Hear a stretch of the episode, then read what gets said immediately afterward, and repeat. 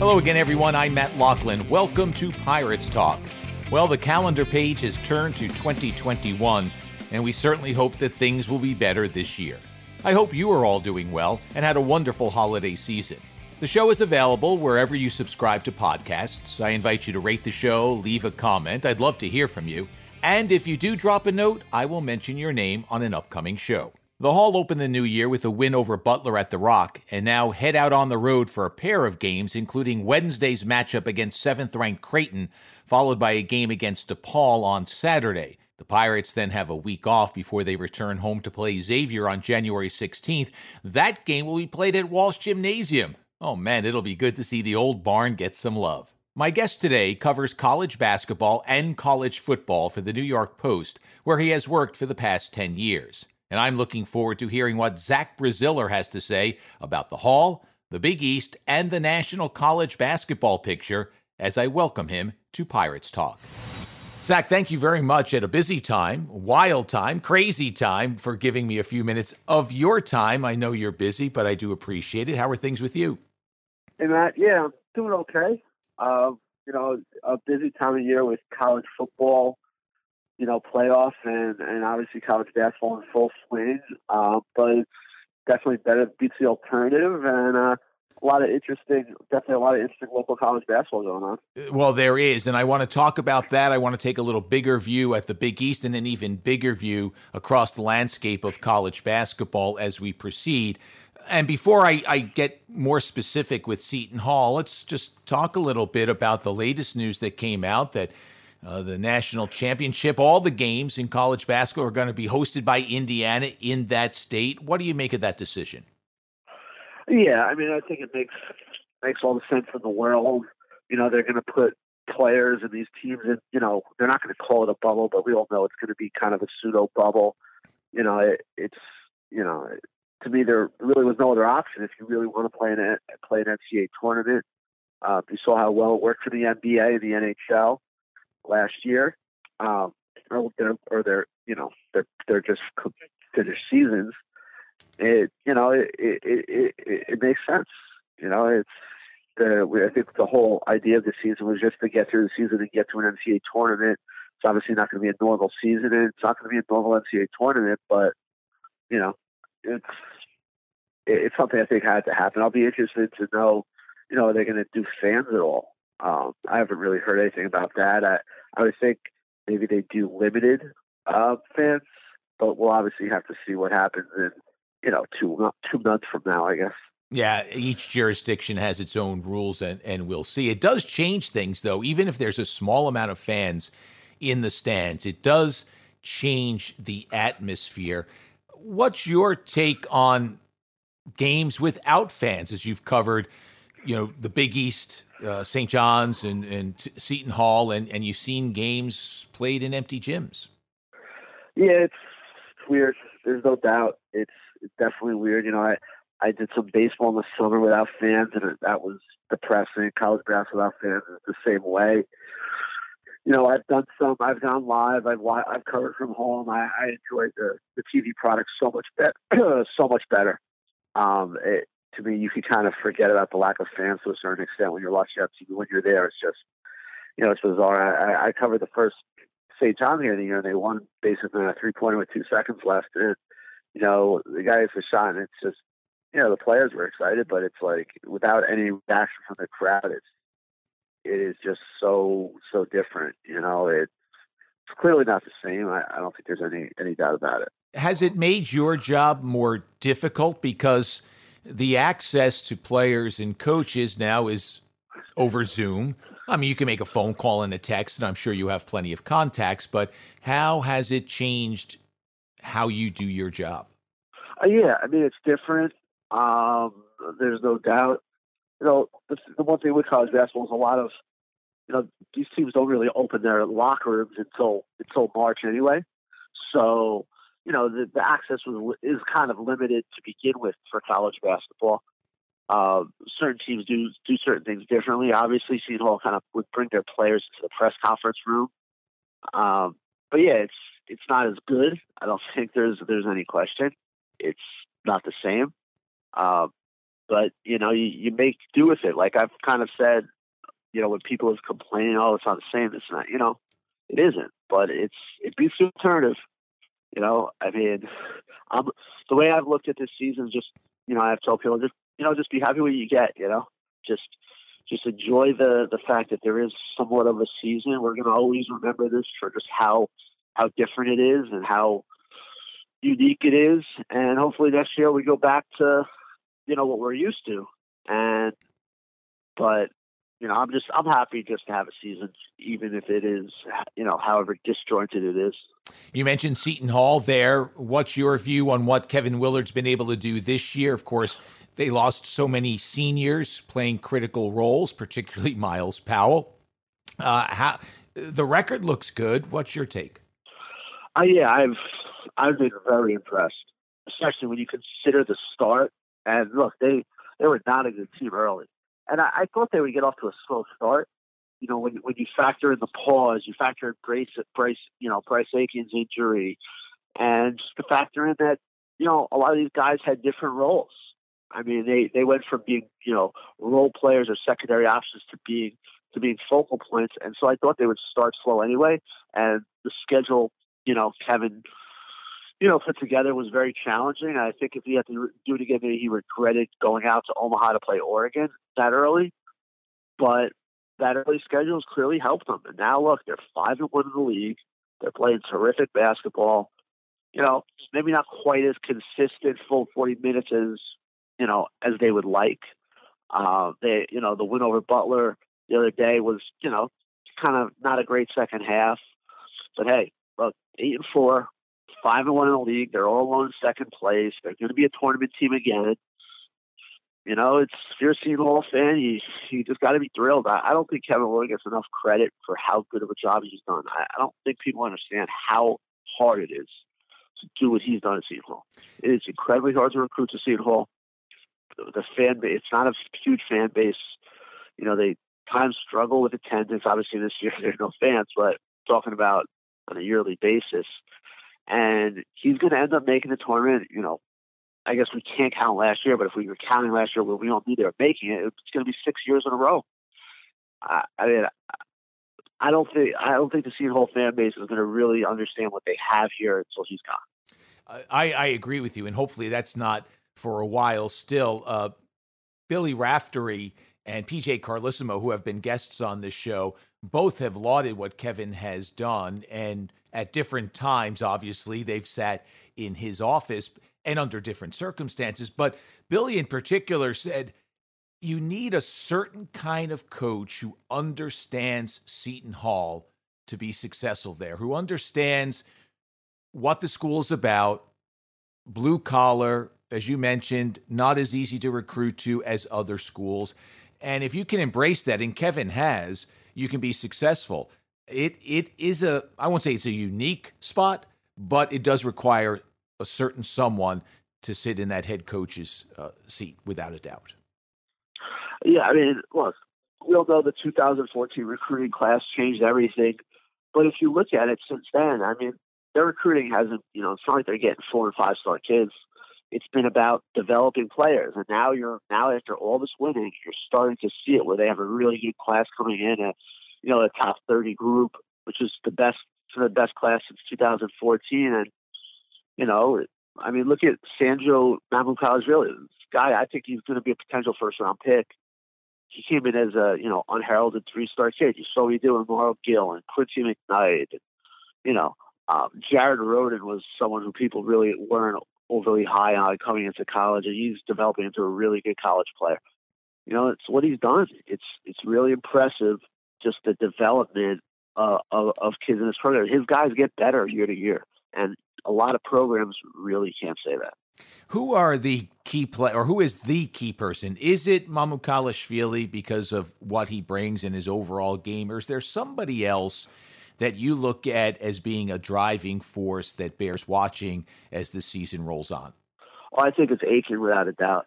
You know, I, I think look, we Sandro's been terrific so far. We kind of you kind of know what you're going to get. He's going to be, you know, he's going to produce. He's going to share the ball. He's going to do what he does. But if you can get Aiken to kind of play like he did against Xavier, where he's going to hit shots, where he get to the basket, where he's a threat offensively. To me, it just changes so much about this team. It makes Seton Hall so much harder to guard. It spaces the floor. You know, he's a guy we all know he has a ton of talent. It's about staying healthy and you know producing now at the the Big East level, which you know he's obviously comes from the Ivy League, is a different level for him. I mean, that game against Xavier, they played so well, and a big part of that was him. And look, he's he's a guy who hasn't really played a lot of basketball in the last you know few years, so consistency is still obviously an issue. He he was you know very quiet against Butler, but he's a guy that really has he has a ton of talent, and you know if he's when he when he play if he could play like he played at Xavier, I think this is actually a top twenty team in the country. As much as I like Shavar Reynolds, and but he does a lot of really good things. He's a winning player. Aiken has the ability to take this team to another level, and he's the guy I'm watching because I think, you know, we all know what you're getting from some of these other guys, but Aiken, if he could develop some consistency and provide some offensive punch, kind of really, to me, changes things for this team. No doubt. I also think that uh, you said you know what you're getting from some of these players, and you do because they they've all been fairly consistent. The one X factor to me this year has been Myles Cale, who everyone around Seton Hall has been waiting. Like, where is this guy? And he shrunk at times last year, couldn't hit a shot, didn't get off to a great start this year, but it looks like he's found his game. Do you agree? Yeah, look. He's consistency. Consistency is still an issue um, with him at times. You know, you saw it in the Butler game; he was quiet, but he's uh, he's a big guard. He's a good defender. He he can hit threes. He's a senior. I mean, yeah, I, I agree. I mean, he's he's been a big part of this, you know, of this bounce back after the bad start. You know, he, he was terrific against Georgetown. He, he was really good against Xavier. He's, you know, and when you lose Quincy McKnight and you, you kind of lose that defensive force in the backcourt, he's a guy along with Reynolds that can really defend and could guard, you know, good good perimeter players. I mean, look, they're playing Creighton on Wednesday, and there's no doubt they're not going to. You know, they need they need Cale to play well at both ends to win that game. You know, they need you know they need to play a really good game to win that game. Creighton is really good. They're number 17 in the country. I think they're clearly a Final Four contender. You know, that's the kind of game Seton Hall wins. They're going to find themselves in the the top 25 next week. Uh, Creighton definitely a challenger uh, to Villanova for conference supremacy, and we don't know what's going to happen with Nova. They've shut down again, and it's an issue that bears watching really right up and through the tournament. Of course, uh, is it just a two-horse race in the Big East? Can Seton Hall sneak in there? Will Providence surprise before it's all said and done? You know, I think it probably is a two-horse race as much as I do like Seton Hall, they are off to a good start. I, I just I don't know if they're quite as good as those two teams. I think I think I think the, the the kind of the levels you're looking at is I think you have Villanova Creighton at one level. I think then you have Seton Hall and UConn at another, and then you have Providence and Xavier and Marquette and maybe St. John's if they you know if they prove at that next level. I I don't know if St. John's is if Seton Hall is quite um, at that level of Creighton and Villanova. I think they're good. I think they're a top 20 team, but I think Creighton and Villanova are clearly top 10 teams in the country in Final Four contenders. Big challenge, as you mentioned, for Seton Hall coming up Wednesday uh, on the road against Creighton. We won't know maybe for another year or two, but what will UConn, what has UConn's impact already been on its return to the Big East, on the conference itself? And what do you think the impact will be as we look down the road a little bit? I mean, I, I just I, I can't see them not just becoming a, a force. Uh, you know, their recruiting is already off to a great start since joining the league. They, they got a 10, top 10 class coming in next year. Um, you know, Dan Hurley is just a perfect fit there. It, you know, it, it was a no brainer for the league, I think. While it might hurt certain local programs here, they had to do it. It just raises the brand for the league. And it's great. I mean, it's clearly great for UConn. I mean, they're ecstatic about being back, but I just think it improves things. You know, if it, you know, it, it's just you have a big, big name coach at Hurley. You have you have this big state school. They're going to attract top talent, and I, I think they're they're a tournament team this year. I think they're kind of right around but Seton Hall is maybe a touch worse. I think Seton Hall is probably a little better than UConn this year, um, gun to my head. But they are a good team. They will make the tournament. I think they're I think they're really going to get better and better, and they're going to be a thorn in everyone's side. I just I don't see how this is not going to work for them. I, I, agree. Kevin Willard has made his opinion pretty pretty public, uh, and he's been honest that he doesn't like the fact that they're in the state institution, big school, all that sort of stuff. Another tough two games on an already difficult schedule, et cetera. We can go into all the reasons, fighting for recruits, et cetera. Have the other coaches in the conference just been quieter about it? Do they have the same idea that, wow, our jobs just got a lot more difficult and this is not a good move for me personally? Or are more accepting of the fact that you're bringing back a prodigal son, so to speak, and the league is better for it? Um, I think certain coaches are ambivalent, where they don't think it really impacts them, and they think it helps the league, it helps them. But I do think when you look at the local local coaches, whether it's Providence, whether it's Seton Hall, whether it's St. John's, I don't I don't think they love it. I mean, I wouldn't blame them. You know, they now have to go head to head with this state school with huge facilities and a huge budget and everything that you know that entails, and it's going to make life tougher. You know, I mean, it's directly impacted Seton Hall already in terms of recruiting, and it's going to do the same thing with St. John's, with Providence, with Villanova to an extent. You know, um, so yeah, I'm sure there's some coaches that aren't thrilled with it, but I also think a lot of the coaches understand that Willard does too. That it's it only it's in the long run, it's only going to help them when you have you know a better league, when you have a better um, you know, you have better numbers as a whole, it's it's a good thing. And while that might impact recruiting a little bit, you know, if if you have an extra top twenty team in the league, that means you have an extra two opportunities for good wins. That means you might have to make the tournament when otherwise you may have made the NIT. So I, I think it is a good thing for the league, even if it might, you know, negatively impact some some teams in the short term. And while it's easier said than done, when it comes to recruiting budgets, if UConn's is much bigger, that gives you more ammunition going to your athletic director and the athletic director going to the school saying, listen, if we want to run with a big dog, we got to come up to their level to the degree that we can at least increase our budget again. Easier said than done, but there's an argument there too. We can't stand pat. So I'm curious to see how those schools react to UConn's presence in the conference. Yeah, that's uh, very, very fair. You know, absolutely. I completely agree. So let's talk about St. John's briefly. Uh, what do you make of what Mike Anderson's been able to do? And are you surprised that it's been a little bit of a scuffle here this year? No, I mean, you know, last year I think they, they had a good year for what people thought they were going to be. They they finished 17 and 15 and looked like they were going to make the NIT, which to me surpassed my expectations for them last year you know, this year it's it's tough. You know, there's no off season, you know, no off season uh, program really in the summer. He's adding in a freshman point guard, starting point guard, two junior college guys. I mean, so there's a lot of moving parts. And yeah, they they struggled a little from the start, but they've. I mean, you know, when I look at it, they've they've lost one game really they shouldn't have lost. They lost to Georgetown, which is a game they they definitely shouldn't have lost. So they're one and three, but I mean, I, I didn't expect them to win at Seton Hall really. Um, I, I, didn't expect them to be Creighton home.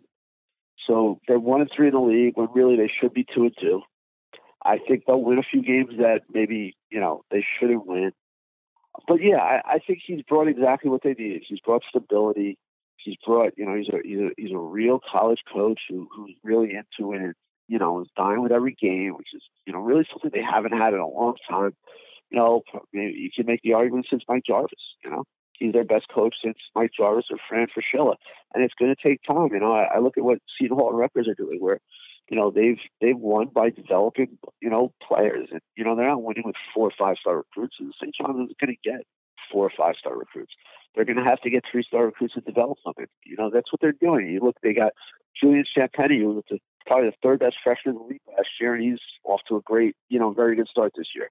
Posh Alexander, freshman point guard from Brooklyn, who's looks like he's going to be a very good player. They have a decent recruit from uh, Long Island Lutheran, Rafael Pinzon, coming in next year.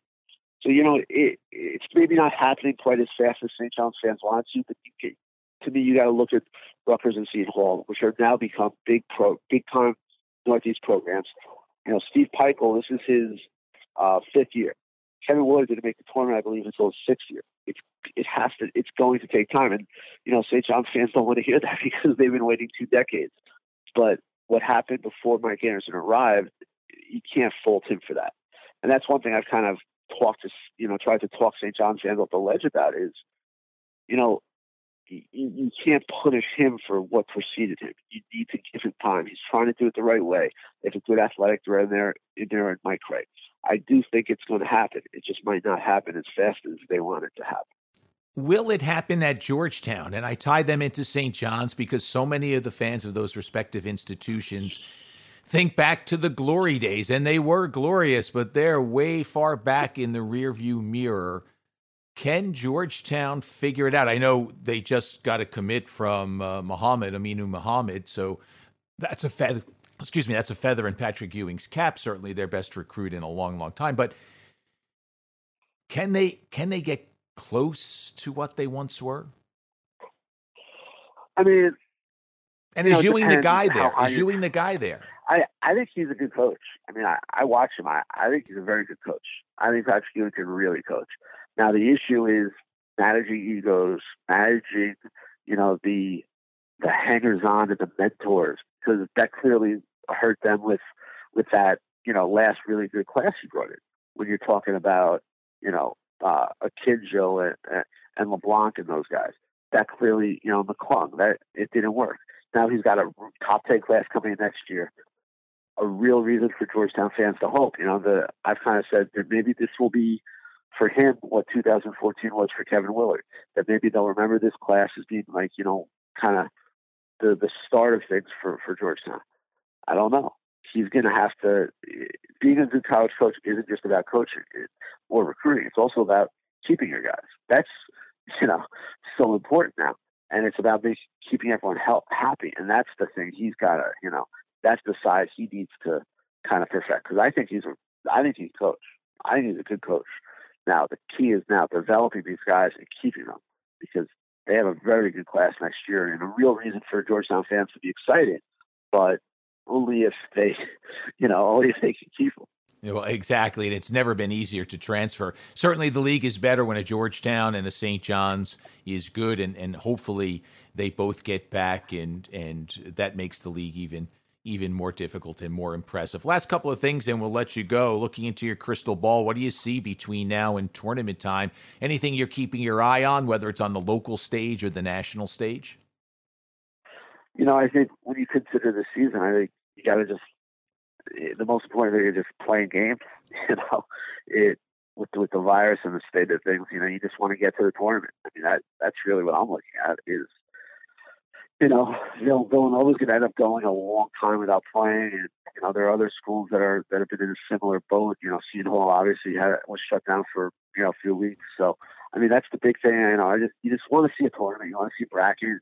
To see a finish to the season. It, college football made it work, and you would you would hope that it could happen in college basketball. So you just kind of you know every day you're just you're just waking up and you're hoping that you know everything kind of everyone stays afloat and, and you don't see more shutdowns. They don't play in as difficult a conference as, say, the Big Ten or the Big East. But who, looking at Gonzaga, and you cover college basketball much more closely than I do, but I watch that team. I, I don't know how. I don't know who beats them. How? Listen, it's it's a shootout once you get to the tournament. Anything can happen. We've seen upsets before, but my goodness, this looks like finally uh, the team that gets Gonzaga that national championship. They've got everything and they can score at will. Um, yeah, they're terrific. I mean, Suggs is Suggs is a ridiculous talent, and they have a billion other players. You know, I've heard a lot of people kind of say, "Oh, it's Gonzaga against the field," and you know, and what I'd say to that is, we said the same thing about that great Kentucky team in 2015. We said sure, the same yeah. thing about Duke and Zion a few years ago. That's the beauty of the tournament. The best team doesn't always win it's still very much a, a toss up. And as good as they are, and look, they look terrific. The one thing I will say, they're basically going to go now a few months without playing anyone. Yeah. They'll play BYU a few times, which won't be easy. BYU is a good team. But besides that, I mean, they're they're basically playing glorified scrimmages, which cannot help you prepare for for what's going to come when you have to play six teams and you know five five of them will be good teams to to win it all. I think that's a that's a a huge detriment to, to to a team like that because I just don't see how you get better by doing that. It's not their fault. It's the league they're in. You can't fault them.